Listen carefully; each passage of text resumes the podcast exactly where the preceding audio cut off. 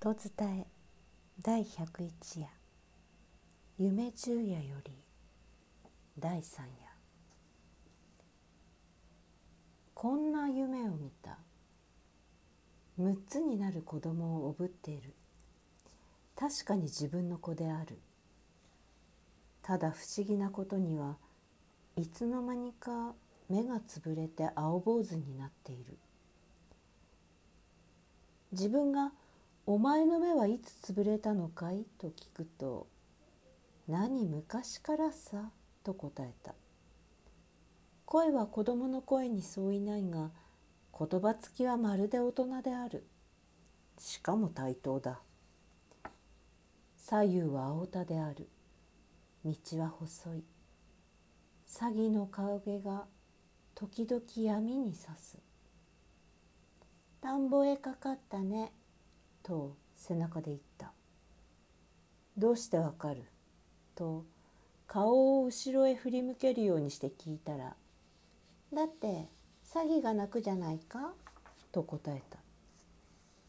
すると詐欺が果たして二声ほど泣いた。自分は我が子ながら少し怖くなった。こんなものを背負っていてはこの先どうなるかわからない。どこかうっちゃるところはなかろうかと向こうを見ると闇の中に大きな森が見えた。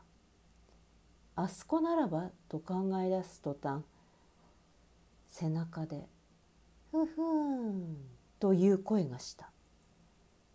何を笑うんだ？子供は返事をしなかった。ただ「お父っつぁん重いかい?」と聞いた。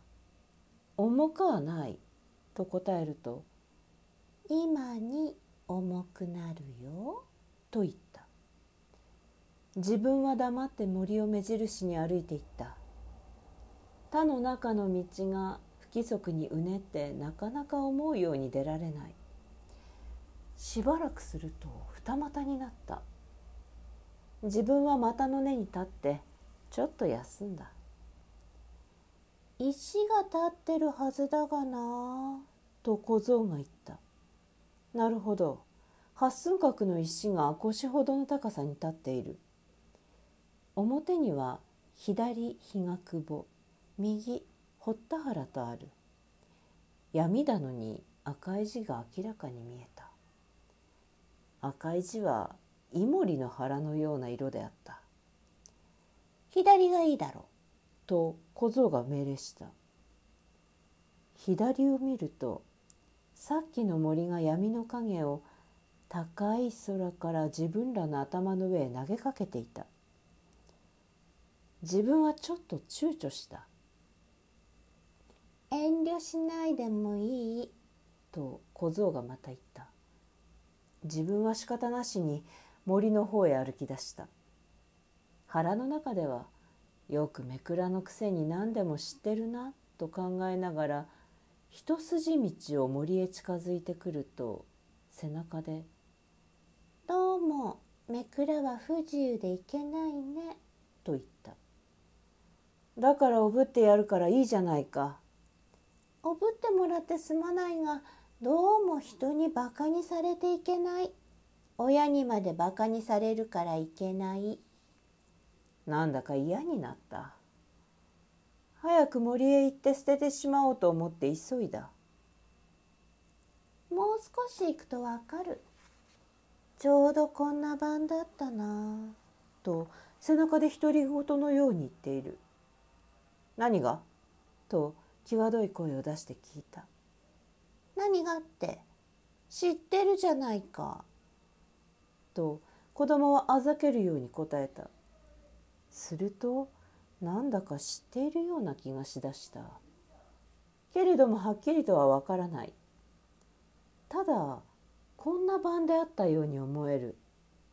そうしてもう少し行けばわかるように思える。分かっては大変だからわからないうちに早く捨ててしまって安心しなくてはならないように思える。自分はますます足を速めた。雨はさっきから降っている。道はだんだん暗くなる。ほとんど夢中である。ただ背中に小さい小僧がくっついていてその小僧が自分の過去現在未来をことごとく照らして寸分の事実も漏らさない鏡のように光っている。しかもそれが自分の子である。そうして目くらである。自分はたまらなくなった。だここだ。ちょうどその杉の根のところだ。雨の中で小僧の声ははっきり聞こえた。自分は覚えず止まった。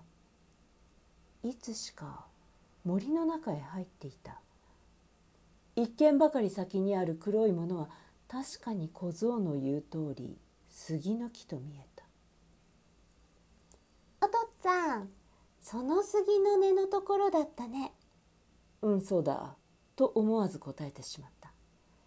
文化5年辰年だろう？なるほど。文化5年辰年らしく思われた。お前が俺を殺したのは今からちょうど100年前だね。自分はこの言葉を聞くや否や今から100年前文化5年の辰年のこんな闇の晩にこの杉の根で一人のめくらを殺したという自覚が忽然として頭の中に起こった。俺は人殺しであったんだなと初めて気がついた途端に背中の子が急に石地蔵のように重くなった。夢十夜より第三夜作夏目漱石音伝え中山優子でした。